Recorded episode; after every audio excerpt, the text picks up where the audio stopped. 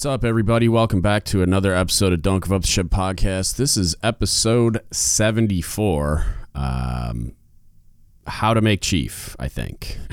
and this is going to be me discussing my experience with the board process. Um, there's a ton of tribal knowledge, misinformation, and speculation out there, which I talked about what I knew at the time, all the way back. Uh, I believe it's episode 25 uh, when I talked about the Chiefs package stuff. And that was based on research and conversations, but not actual real life experience. Um, and it focused a lot more on package preparation and submission, which is stuff that's found in instructions and that I do have a lot of experience with. Where this one's going to be more focused on the procedure and process that happens at the board and my experience with it. Uh, with that being said, there's only so much I can say. Um, I don't agree that it's all secret. Um, and I, despite asking, never had that the reason for that explained to me. Um, but I also signed paperwork saying that I wouldn't talk about it and that I could be punished for violating it. So I can only go into what is readily available on uh, the, it used to be NPC and now My Navy HR website. There is a slide deck there uh, that has a lot of really great information, um, pictures, etc. There's some stuff in the PowerPoint notes function on that PowerPoint.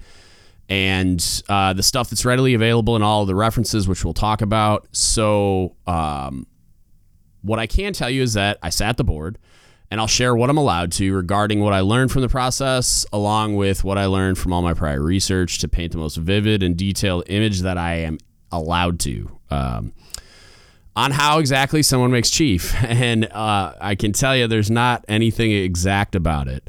Um, also, as I mentioned, procedurally, not much has changed from when I recorded episode 25 about four years ago. So if you haven't listened to that and you're looking for stuff on letter to the board, preparation and submission, or Chiefs package, preparation and submission, go back to episode 25. There's also a YouTube video on it that's kind of like a, a, narrated slideshow with pictures, and uh, there's a bunch of links and stuff in the show notes and everything like that. So um, or in the outline on the website. If you download the outline, all the URLs are in there. Um, and, and again, some of that has changed, and there will be some of that the new stuff. It's just the My Navy HR links have have changed. Um, and a little bit. Uh, I think the advancement manual has updated since then, so the chapters, some of the chapter stuff has changed, but we'll get into all that. Um, if you have questions about this stuff, hit us up. Don't give up the ship podcast at gmail.com. You can Facebook message us, don't give up the ship podcast, or you can DM us on Instagram or Reddit at DGUTS Podcast. Just let us know. Um, happy to answer any of those questions if I can. All right. And, and I, I want to have the discussions with you if you have questions about like the how or why.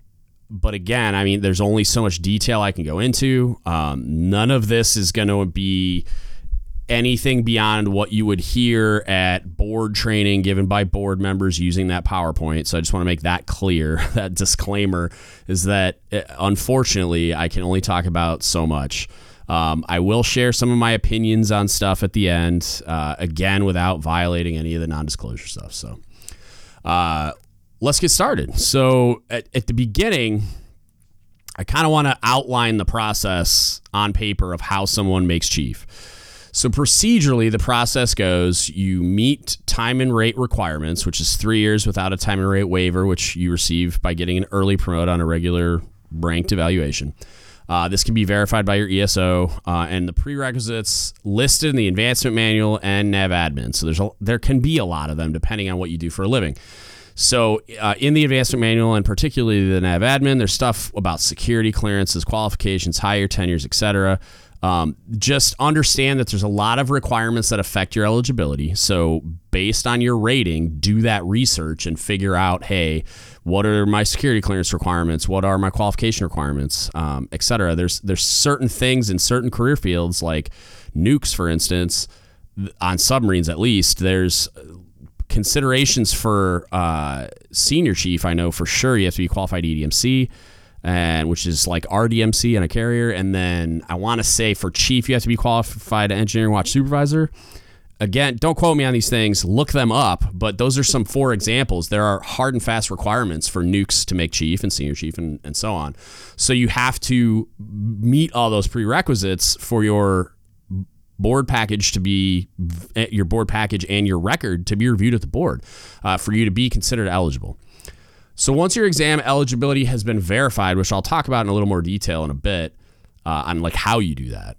Um, in January of the year you're eligible, you take the E7 exam. Not unlike other exams, this doesn't advance you to chief. It simply advances you to the next stage in the process of advancement to chief, which is the selection board. And every, you'll hear everybody refer to it as as making board when you pass the exam and exceed the final multiple required to uh, move on to the selection board.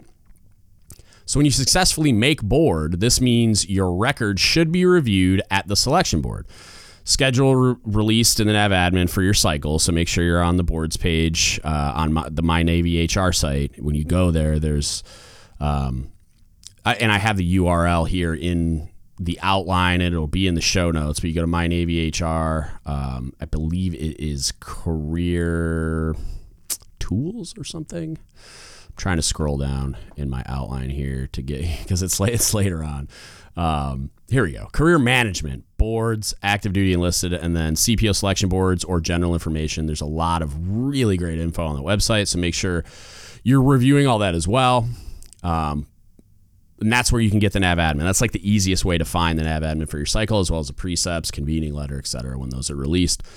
Um, I say should when I say your record should be reviewed at the board after passing the exam and quote unquote making board because you need to check your eligibility by accessing your profile sheet on My Navy portal in the advancement section and by ensuring you meet all the requirements listed in the nav admin and chapter 2 of Bupers instruction 1430.16 series. I believe it's golf right now, um, which is the is the enlisted advancement manual. You need to make sure that you're eligible. So when you log in, if there isn't a profile sheet or it says Bupers invalid, you need to immediately contact PERS 802 to fix it. If you do not have a profile sheet via My Navy portal that says selection board eligible, or it'll say SELBD for an abbreviation and then eligible, you will not be considered at the selection board. So if you don't have that when you log in, you need to fix it. You fix it by talking to your ESO, your chain of command, and PERS 802. Okay.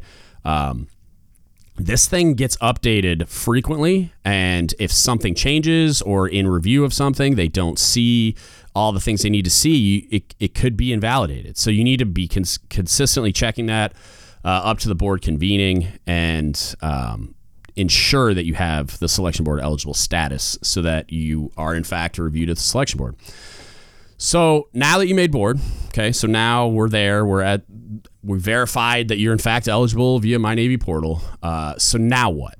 Well, as early and often as possible, you should be reviewing your record. So what does that mean? Well, it means ensuring that what the selection board member has in front of them is as accurate as humanly possible. I say that purposefully because when we like we can only see certain mm-hmm. things, and the things that we can see are your OMPF, field codes 30 to 38. Those definitions are listed in MILPERSMAN article 1070 TAC 080. We can see your PSR. So if you go to Bupers Online and click the ODC OSR PSR link, that's what we see. That's where that data is from. And three is your letter to the board or your package. That's it. I don't see anything else, including NSIPS, PRIMS, your electronic training jacket, or any other system you think that maybe somebody told you once, or you think it might be relevant, or you think we might be able to see it. That is not correct.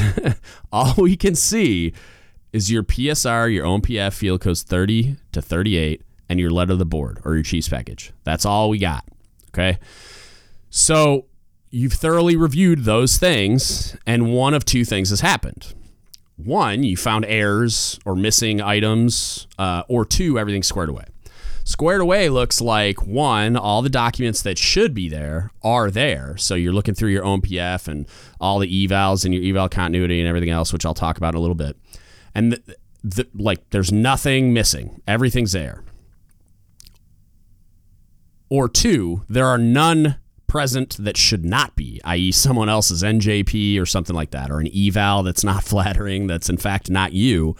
And it also means no eval gaps. So, what's an eval gap? It's any period of undocumented performance. So, if you were to have an eval that ends on September 15th, 2020, for example, and the next one doesn't start in your record or your PSR until November 30th, 2020, that's an eval gap, right? There's many ways uh, that these things can be fixed or explained in a package, so don't freak out if you identify a gap. Just go see your admin folks with the identified gap and figure out a solution the best way to recognize this gap is is if you go to the ODC OSR PSR link on BOL that I mentioned earlier. You click on that, you scroll down, and there's a hyperlink that says eval continuity report. Click on that. This report will show you if you have a gap or not and point to when and why.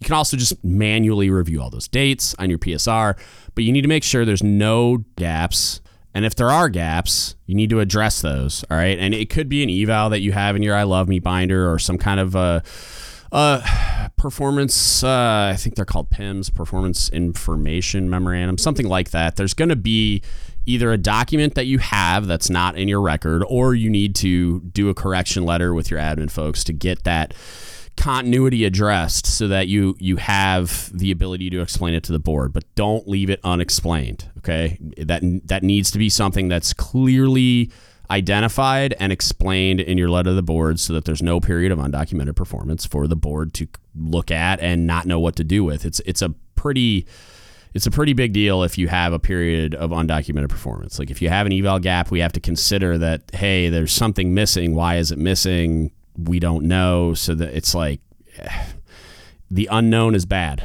Explain it. So uh, now let's say there's something missing from your record, or even more common, something not in your record that you feel the board needs to see in relation to your merit for advancement chief. So, what do I mean by that? So, think awards, evals that haven't been scanned in, which you would consider, uh, you could consider missing, but a qualification you just finished up, or a civilian industry certification, which is common among IT and CS ratings, and I'm sure there's others. Uh, if it's not in your record, in the above reviewed areas that we like the, the things that we're going to be looking at, right? If it's not in your OMPF and I can't see it on an eval, and you think the board needs to see it, like it's something that is on your enlisted career path or something that you think is a big deal in your community and you want the board to see it, put it in your package. Okay, we don't need repeats just to make sure. If it's in your record or documented on an eval, that's in your record, you're going to get credit for it. The only notable exception could be, and I say could because if it's in your eval, you should get credit for it. But if, like, let's say you got your MTS, your Master Training Specialist certification, a long time ago, like 10 years ago. And like, we're not always going to go that far back because we don't always need to because we have the documented performance that uh, we need to evaluate you for chief, but you you think it's really important that the board needs to see that. You could get dinged if, if they recognize that you have an instructor NEC, but they don't for some reason see the MTS NEC, something like that. That's a thing where it's like, even then, I mean, we should see it in your PSR. It should identify that NEC, but um, if there's something like that, maybe MTS was a bad example, but if there's something like that that happened a while ago, but you just want to make sure that, ever, that, that, that it's seen at the board, you could submit that qualification or award or whatever. But if it's in a, a eval in the last five or six years, um, we're most likely going to see it when we're evaluating your record. Um, it can't hurt to submit something that you think will make an impact on the board member that's grading your record. However, I don't need you to submit your whole I Love Me binder just to make sure if it's already contained in your OMPF and PSR. And I mean documented on an eval or the document itself is scanned in or whatever, right? If, it, if it's documented performance already in the OMPF field codes 30 to 38, your PSR, it's like I'm gonna see it and I'm gonna give it give you credit for it already. So I don't need you to scan in everything just in case, like so that I see a ton of doubles. Just makes my life hurt and makes me more prone to human error and we'll we'll get to that later. It's just like I'm reviewing a, a ton of administration, so I don't need a ton of extra work, if that makes sense. So if you if it's in there and it's re- real obvious, like on the eval or scanned a scanned in document like an award, I don't need it twice. I'm gonna see it in your OMPF. Just review your record and make sure it's there. So now, moving on to a letter to the board or package. Okay, that this is the only acceptable means for communicating with the selection board. Um, it's really underutilized in my opinion, and I'll talk about that in a second. But uh, just to clear up any tribal knowledge, there used to be a function where if you earned a significant qualification or award, the command that you're attached to could communicate that to the board via naval message. That is not real anymore. That's gone away. It's been gone for years. So if you've heard that, that is false. The only way that you can communicate, that your performance can be communicated, is through your documented records that we're we're looking at, which is your OMPF, your PSR, and then through your letter to the board or your Chiefs package, right? So uh, I mentioned it's I think it's underutilized, and the reason why is most people view it simply as an administrative function for the submission of documents to the board, right? So something you want us to see or something that's missing. It's a lot more than that. If you have an issue with your record and it's something that is explainable, then explain it. Why did you do back to back shore duty? Like, are you are you mill to mill? Is your spouse also in the military, and that's what they had to align you guys? That that's an that's a a very valid reason that explains the unknown to me when I'm just looking at your PSR and your history of assignments. Why did you not earn your EXW pin or your expeditionary pin at what appears to me to be an EXW command? Were you not program eligible? It happens, right? There's there's times where at, when we're evaluating your commands, we're like, this looks like an expeditionary command, and people ask the question, well, why didn't they get their EXW pin? Well, you may have just been on a staff that wasn't eligible for getting that pin. Explain it. Why are you assigned completely out of rate, right? Make, maybe you were pulled for a special skill that you have. Maybe it's a language, maybe it's something else, right? Like who knows? But explain it. Like why you being completely out of rate might be something where it's like based on that you don't have the opportunity to be an LPO, but you're making up for that in other ways and the impact of the duty you were pulled for, whatever. Explain it. Even if you do something crazy, like even if you get in trouble, even if you get a DUI and you have documented some recovery, right? Maybe you haven't gotten all the way back yet, but you've you've shown that you're attacking the problem, that you're working your way back and that you're hungry to advance and you've learned your lesson and you're taking ownership of it, it means something for you to take that ownership of your mistake and explain how you've learned from it and used it to teach and lead your sailors. Tell me that in your letter to the board. That means something to me. We're human beings, we're leaders that want you to succeed. And when you communicate that in a letter to the board, that, hey, this happened, this is what happened, this is why it happened, I'm, I own my mistake and these are the things I'm doing to get better and share those lessons with my sailors to ensure they don't make the same mistakes I did. That's gonna that's gonna matter in my grading when I'm looking at your record versus if I'm just left to just be oh well there was a bump in the road there there's a there's a, a significant problems eval here and I've got a field code 38 which is uh, effectively an NJP that I, I reviewed and I have to brief that but it's a lot easier for the grader to advocate for you if you give them something to advocate for. I hope that makes sense. So now uh, I want to move on to references. So it's been a while since I did this type of topic, um, but I always, always, always want to review the references. I want to make sure you are aware of what they are and where to find them so that you're not falling victim to tribal knowledge when you don't have to. Okay. It's very important that you review these references so you know exactly what needs to be done and exactly how it and when it needs to be done. So, all advancement cycles start with a nav admin. You can find that nav admin, like I mentioned earlier, on the My Navy HR website, which is formerly the NPC website. Under career management, so on the top menu bar, you'll click career management and, and you can hover over it and uh, it'll like bring up the sub menus. And then click boards, active duty enlisted, and CPO selection boards. Okay, that's for, for the sake of this topic, that's what we're talking about. There's also senior chief, master chief boards, and a general information page that has a lot of really great uh, info on that as well. And again, this hyperlink will be in the show notes and it will also be in the outline on the website. So when the nav admin's released, it contains a wealth of information for all cycles, for like even for E6 and below. Like there's a lot of great information in those nav admins.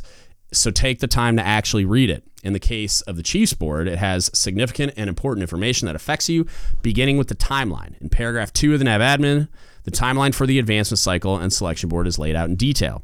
The most important date you will find in that timeline is the deadline for your package submission. So take note of this because it has to be there by this deadline. It's not postmarked by the deadline or not like you finished it and now you're going to submit it and there's there's travel time. Like by that deadline they have to have it already like received. So there's detail uh, to exactly when down to the time zone and time uh, an emailed package must be submitted. There's also some other methods that i talk about later on how you can submit it that have changed from uh, when i did episode 25 so stay tuned for that Paragraph five is equally important uh, as it provides detailed instructions on your reviewing your record, as well as the ways you can submit your package and to which board number, which is important so that it goes to the right place, uh, you are submitting it to. So take the time to run through this message with a highlighter, keep it in your pocket, fold it up, put it in your book, whatever, like whatever works for you. But make sure you take the time to mark that thing up so that you are intimately aware with all the requirements for submitting your letter to the board and all of the other things. There's a lot of stuff in there about the prerequisites that I talked about earlier to uh, make sure that you are in fact eligible for the selection board. Um, I'll cover submitting the package later on the methods for doing so, but just understand that episode 25 has got a lot of info on that. And then there's just some little clarifications I'm going to add to it later. So uh, the next reference, and this is kind of in order of precedence, is the advancement manual. So it's the Bupers Instruction 1430.16 series that I mentioned earlier. Uh, this is the enlisted advancement manual. You can find it in the same place. So the My Navy HR, you go to references and Bupers instructions, and it's in there. Uh, generally, I would tell you to start here but the nav admin supersedes this instruction. So there may be something in the advancement manual that the nav admin says, actually, no, we're doing this. Okay. So it's very important that you read the nav admin first so that you understand if there's something in the nav admin that runs counter to what's in the advancement manual, the nav admin wins. Okay. There's specific information regarding a command's ability to submit a message to the board, which I mentioned earlier. This is not real anymore. So just data dump that tribal knowledge if you've heard it. Uh, so just ensure you review this. Uh, and when you get to chapter 11, which says Navy enlisted selection boards, take the time to read that and you'll find really great stuff in there, like how the board is uh, composed, how quotas are determined, and particularly paragraph 1105, documents considered by the board. Right? You want to talk about clarity on what we can see at the selection board, which everybody goes back and forth about what's real and what's not. It's in the book. It is in the enlisted advancement manual. It says right there. And then, in order to understand what they're talking about when they say OMPF field codes 30 to 38, go to the MILPERS manual, which I mentioned earlier. Uh, so, reference within Chapter 11 of the Advancement Manual is MILPERS Man Article 1070 Tax 080, Official Military Personnel File. This can be found on My Navy HR under references and then click on MILPERS manual and then go find 1070 Tax 080. And this defines all those field codes for you, which I'm going to briefly go over really quick but just understand that the field codes we can see are 30 to 38 and their procurement which is like contracts and enlistment data classification of assignments so your history of assignments uh, administrative remarks. It's a bunch of like page think page 13s right? A bunch of different administrative remarks related to a lot of different things. Separation and retirement documents if applicable. Uh, miscellaneous professional service history stuff is 34 uh, enlisted performance documents so evals that's where we're going to spend our most time is 35 36 training and ed- education. So like your enlisted qualifications history uh, stuff like that language proficiency tests college transcripts and diplomas if they were submitted to your record properly all at 36 37 is decorations medals and awards exactly what it sounds like. And then 38 is adverse information. So that's the field code 38 that i mentioned earlier. Uh, unauthorized absence if you got arrested some court memorandums punitive letters uh, any kind of drug and alcohol abuse reports, civil convictions, anything like that. Any adverse information is going to appear in th- field code 38. Okay, and that's a thing that we're required to review and required to brief. Even if it happened when you were a seaman, we're going to brief it at the selection board. It's just generally not going to affect the grade if it's a really long time ago and you've obviously recovered uh, via documented performance. Um, so the next one, I mentioned it earlier briefly, but precepts, convening order, and especially the enlisted career path some of the most important documents, uh, and they're enlightening documents, and I highly recommend you review them, is the precepts, convening order, and especially the enlisted career path. All right. So they can all be found on the My Navy HR boards page under the board you're being considered for, or in the case of the ECP, it's under the community manager page for the community and rating uh, that you're a part of, also on My Navy HR.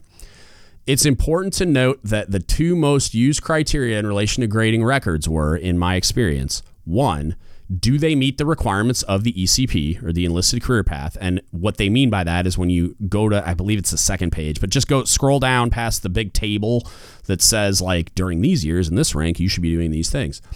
When you get down to the bottom, it says considerations for advancement from E6 to E7, E7 to E8, and E8 to E9.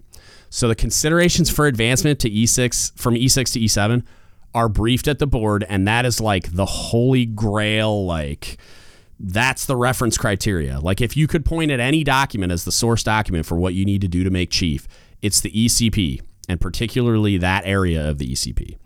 And then two, do they demonstrate sustained superior performance above RSCA, which is the reporting seniors cumulative average? So that's the two biggest things that we you constantly hear briefed. Do they meet the requirements of the ECP? Yes or no. So like I, if I'm briefing a candidate that's ready to be a chief, I'm going to say they meet all meet or exceed all the requirements of the ECP, and they have demonstrated superior performance above RSCA. And then I'm going to like brief all the great things that you've done and where you ranked and how many EPs you got and all the quals and uh, you're serving in an LPO job and killing it, and you're sailor of the year, whatever, whatever's applicable. But those two things are: do they meet the requirements of ECP or exceed? Right? Because we're looking at we're looking for the best of fully qualified. Fully qualified meaning you meet the baseline, just bare minimum requirements to make chief. Like that just means you are qualified to do the job if selected. And then from the pool of candidates that meet fully qualified criteria, we are trying to identify the best of the fully qualified pool of candidates to fill all of those quotas. Okay. So we really want, like, do they meet the requirements and then are they the best of fully qualified? Right. And, and it usually details the, the, criteria in the ECP, right? And th- it's important to note too that this is a little subjective. Um, there are some hard and fast criteria. So for like submarine CSs and LSs, for instance, there are some hard and fast, fully qualified criteria. But generally, in the ECPs that I've seen, there are a bunch of criteria listed, but none of them are hard and fast requirements. It's just I should see this and I should see that. It's not shall, if that makes sense. Okay. Um, like there's a lot of which basically makes it a little more vague, uh, which is why I titled the episode what I did. But he, moving on. So package submission uh, again, episode 25 or the YouTube video on the website. Uh, goes through all of the nitty gritty on how to construct and submit a Chiefs package. There is a little bit of information that's different, and that's why I wanted to brief. Uh, I, it didn't feel like it merited a whole new episode on Chiefs package stuff, which is why I didn't drone on about that during this episode. But um, and if you have questions, don't be afraid to reach out. Like if you need clarification or you're just struggling with a Chiefs package, just hit me up and we'll talk about it. But with that said, uh, I don't intend to do a deep dive in package prep here because it's all in 25. Uh, so the only piece I felt I needed to communicate was AMRDEC. Uh, it's the it was an Army safe file exchange thing that was used to be used to be a method for submission is no longer. Uh, there's a process for electronic package submission detailed in NavAdmin 220/19 called Electronic Submission of Selection Board Documents or ESSBD. And that's available through My Navy portal. The link is in the outline. It will be in the description to that NavAdmin or just get on my Navy portal and find it, right? But um, this is kind of the it's like the replacement, and it is talked about as the preferred method, that or email, right? So. Um, and, and, all of the submission methods are in the NavAdmin. All of the discussion of all that is in episode 25. So if you have questions about any of those things, go to episode 25. Unless you're looking for the ESSBD process, which is NavAdmin uh, 220 slash 19. That's where it details all that stuff. And the the w- place that you access ESSBD is My Navy portal. Okay. Uh, so now to what you're probably here for. How does the board work?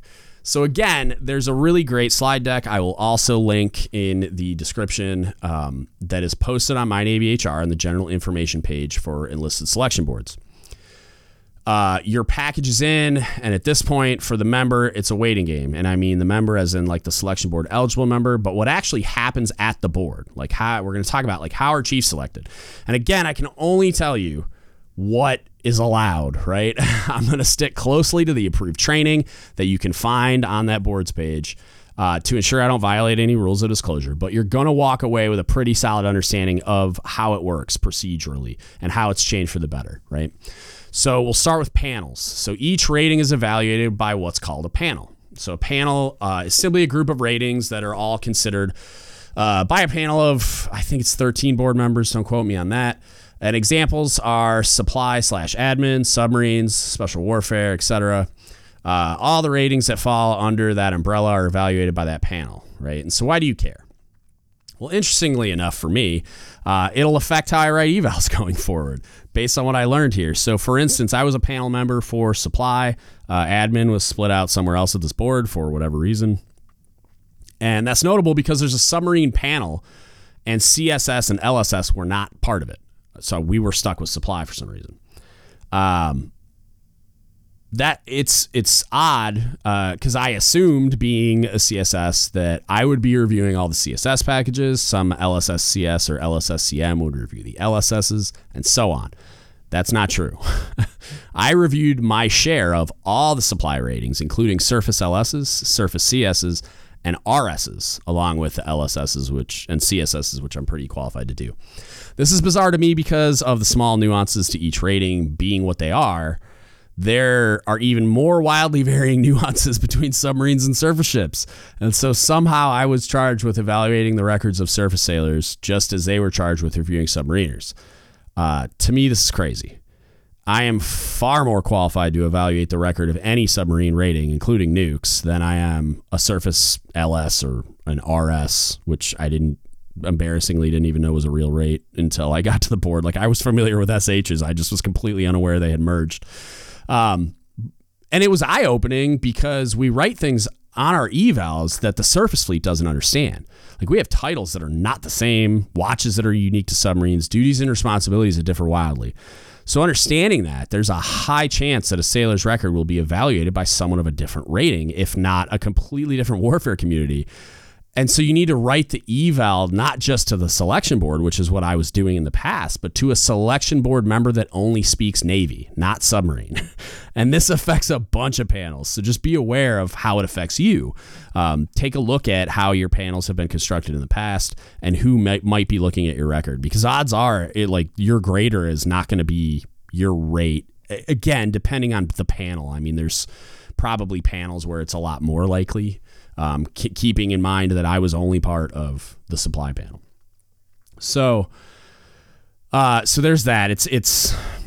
I did not feel qualified to evaluate RSs or like even surface LSs and CSs, even though surface CSs were a lot easier. I, I, mean, that one was, I felt pretty good about. But there's a lot of nuances to the surface fleet. And I learned a lot, but I didn't feel like I should be learning on the job, if that makes sense. Um, so moving on to grading, right? So there's limitations on what I can share here, but suffice it to say that each member's package, being the, the eligible member, is individually graded by a board member and assigned a grade.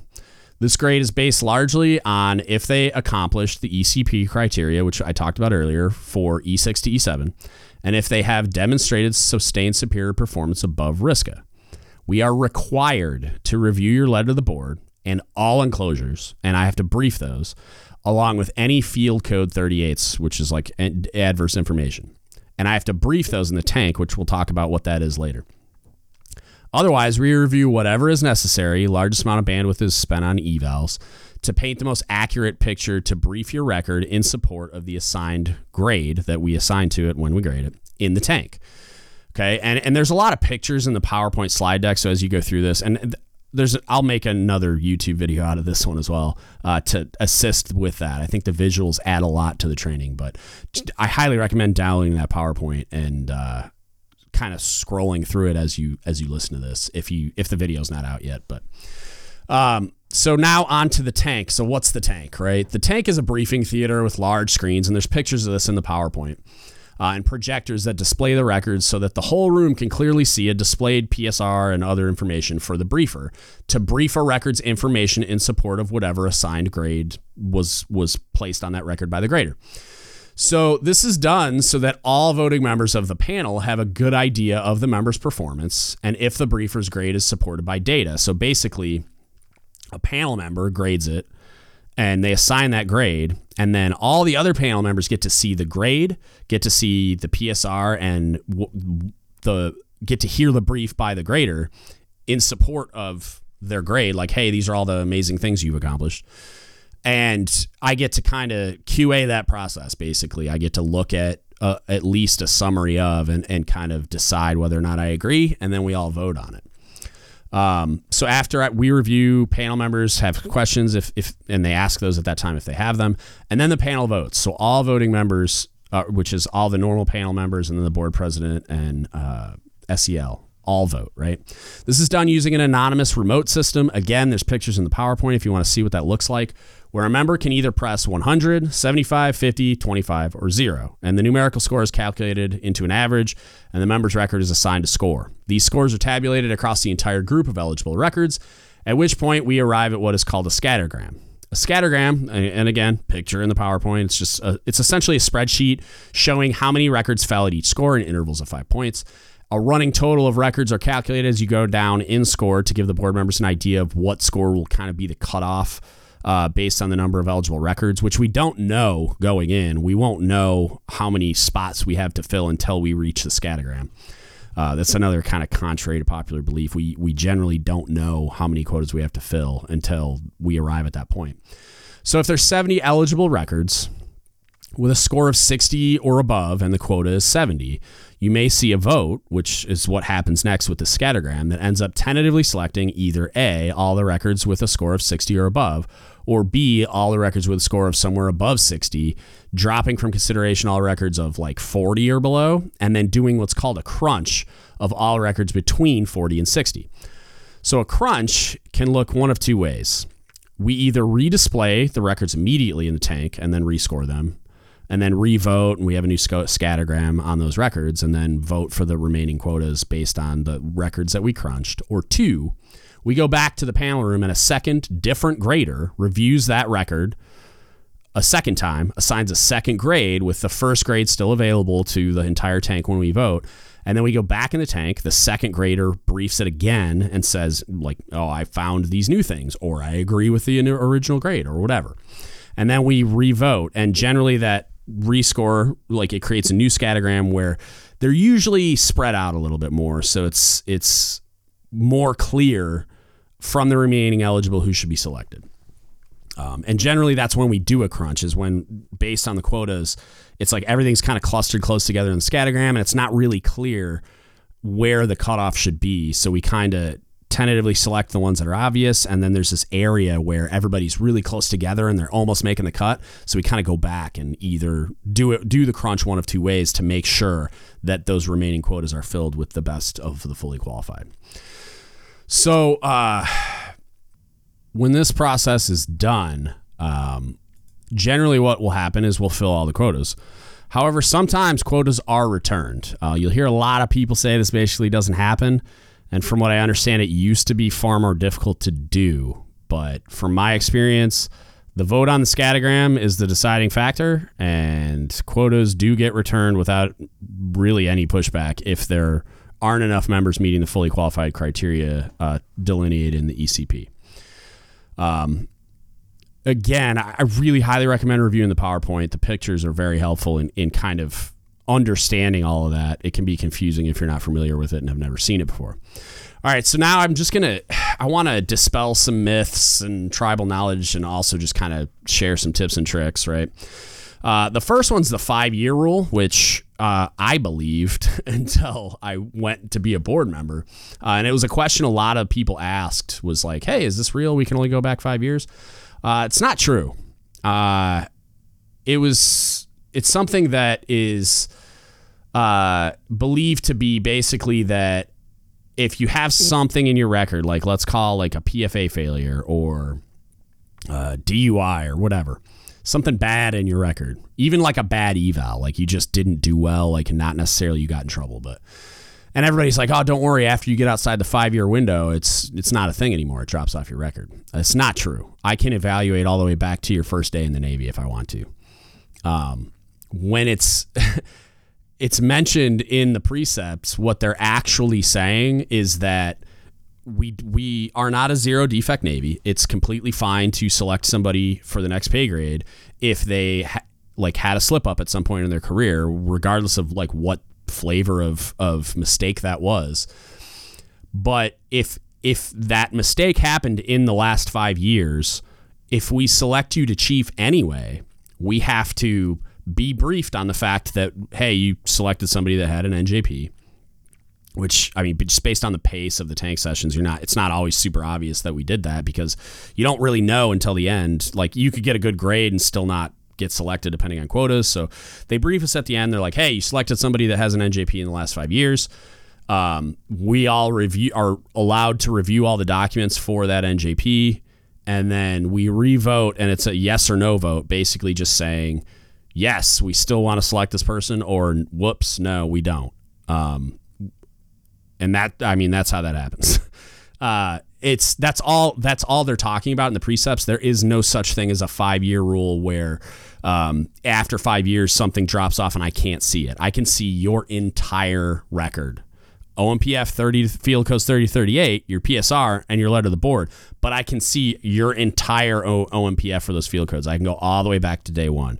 So just understand that going in, nothing ever drops off your record unless it's like removed from like a BCNR process or some other some other way that that document was removed from your record officially, I'm gonna see it if I look back that far. So just just kind of be aware that there's no such thing as a, a after five years it drops off your record. Um, another popular thing that people like to talk about is like the good old boy system, right? So like if you know somebody or you did something wrong and you were blacklisted, that uh, that stuff's effectively irrelevant. That was something that based on the misconduct that happened at the E9 board several years ago, they made a, a, bunch of changes to the process. Based on the current system, what I can tell you is it would be incredibly difficult, if not impossible, for someone to collude or swing a vote one way or another if the record doesn't support it, right?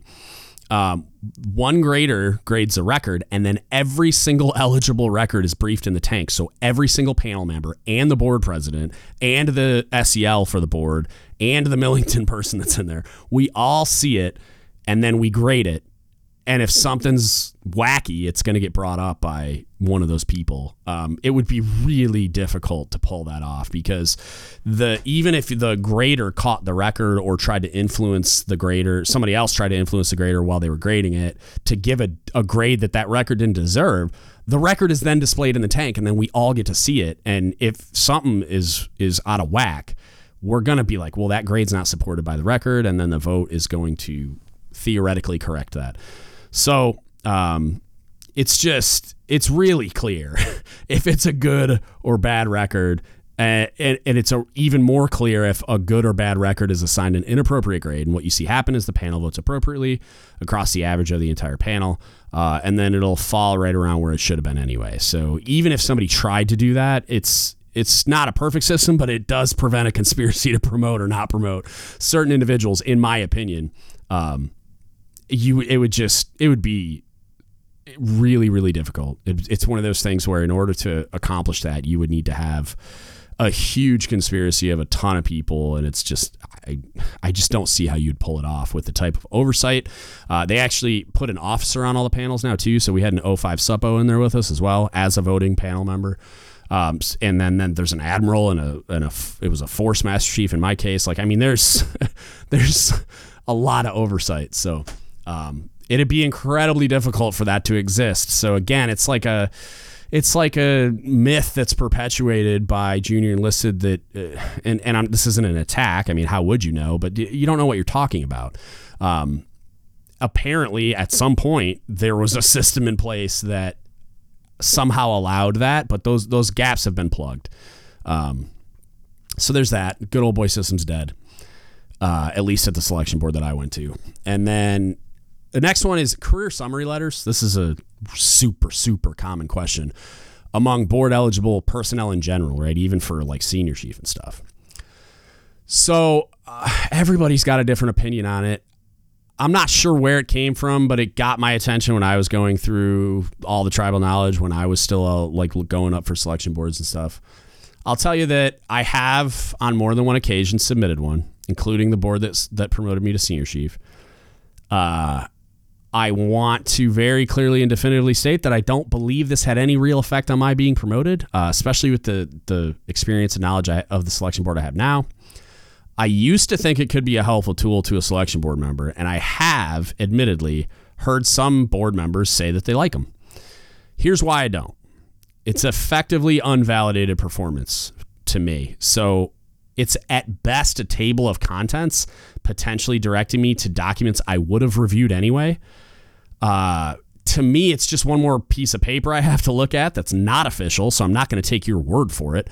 I have to go validate everything that's on there by going and finding the document in your record anyway. So for me, it's completely unnecessary and not very helpful. But again, that's my opinion, uh, not universally held by all board members. So it's it kind of goes back to the if you believe the board member should see it, that includes a career summary letter, submit it. It doesn't hurt. Um, I just skipped it, to be honest with you, because to me, it's it's just an unofficial document of your performance, which I, I, it's like I have to go validate it all anyway. Uh, I'm not going to take your word for that you have that qual. I'm going to go find it. So at best, it's a it's a table of contents that the board member has to validate. Um, and then this is more of a tip: is hunt down membership. And what do I mean by that? So the membership to the board is released after the board adjourns, and results are are out. Right. So use that as a tool like find us. My name's on it. They go back years and uh, are on the My Navy HR boards page. So you can also just ask around as well, like just see what master chiefs and senior chiefs in your area have board experience. Um, someone you know has board experience. So find us and ask us to review your record. I just did board training recently and I sat down with an LS1 and reviewed his record. I can't tell you why you didn't advance specifically, like your record. If I re- if, if I did review it, which I I wouldn't remember because I've gone through thousands of records. But and I and I can't tell you what was said in the tank about your record, even if I remembered, which I wouldn't. but I can review it and with my knowledge and experience, explain to you generally where the holes are and how I think you can improve, or may or may not be competitive and why. Right. Uh, I can help you prepare your package for the board, which is a big thing and, and ensure you're including what's missing and explaining anything that merits explanation. I can do these things in a way that will be best suited to review at a board because I've been there. Uh, so use us as a tool. Seek us out. Ask us those questions. Um, it's it's something that a lot of us are very happy to do. I, I'm I'm thrilled that I can use that experience to help you identify like if you have eval gaps um, what in your record like you, maybe you think you have the world's strongest record and you should be making chief and you don't understand why you're not a board member could point to the thing and either say this is why you're not or maybe you just missed it because you have an extremely competitive record and an extremely competitive rating like with not a lot of quotas. That happens as well.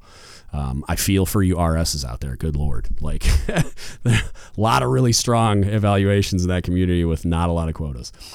Um, another tip is explain it and i touched on this a little bit earlier but um, i'm going to give you like a little for example. So I'm an inspector, and one of the things I find myself most frustrated by is people's unwillingness to explain deficiencies. Um, so people are human, shockingly. Human beings make mistakes.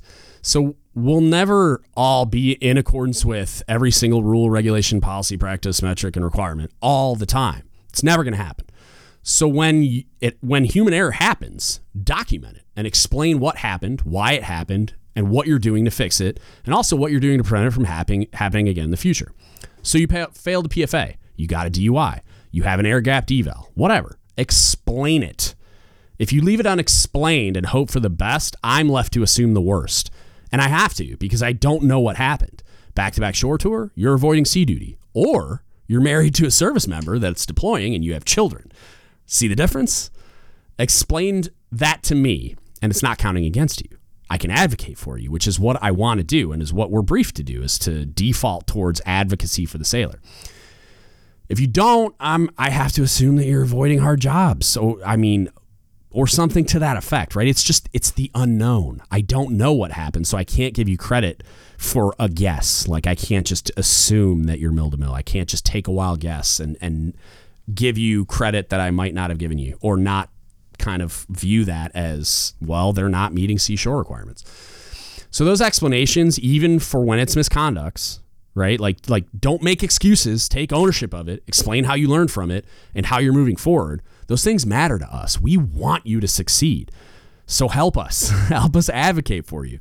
Help us give you credit for every little thing that we can. Um, but you need to explain those things. Even if it's, you know, like I'm working on it going forward or whatever. Like just take the time to explain it. It's it's very meaningful to us. The last one, it's it's kind of a myth that some people or it's like a fear some people have is that letter to the board or Chiefs packages are required. This is completely false. So if you review your record and everything you want the board to see that you feel is relevant to us accurately evaluating your readiness to be a chief is in your record in the areas that we review, and you're extremely confident of that, and you've talked to a prior board member and they're like, nope, good to go. Looks like everything's in there. You do not need to submit a package. I have everything I need to evaluate your record and decide whether or not you should be a chief or not. It's only there if you need to provide us something we don't already have. Like that's the only let reason that letters to the board exist.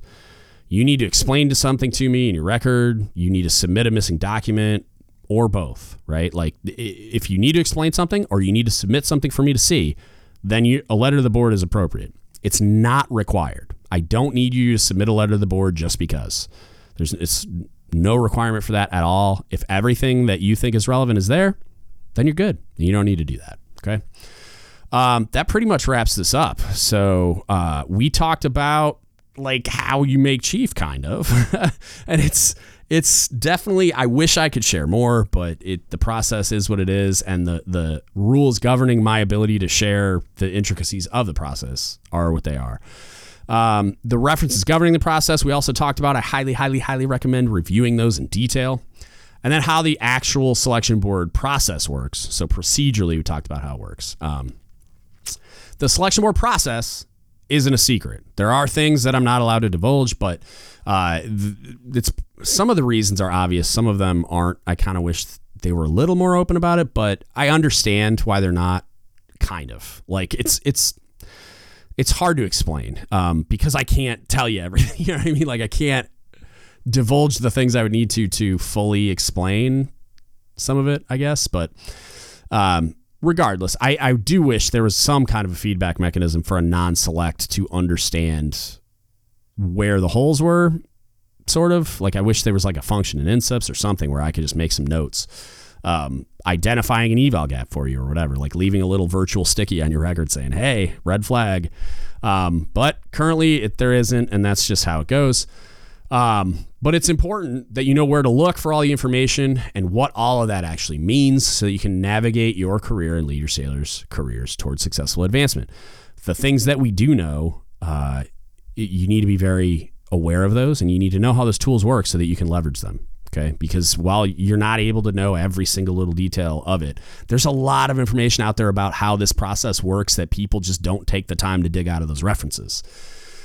So, uh, just to, to close, how do I feel about it? Which I, I think is a question. It's it's a question I got from most chiefs when they saw my name on the board membership list. That the guys that the people that know me. Um, I've mentioned it a little bit in previous podcasts, but um, what I can tell you is that I left feeling like we can do far better. I don't think the process does the best job it possibly can of selecting chiefs, but nothing's perfect. A large part of that is, in my opinion, no fault of the folks in Millington uh, and elsewhere that developed the policy behind the process. Though I think we can do better there too. Um, the broken eval system is the primary source document for the evaluation of someone's readiness for anchors.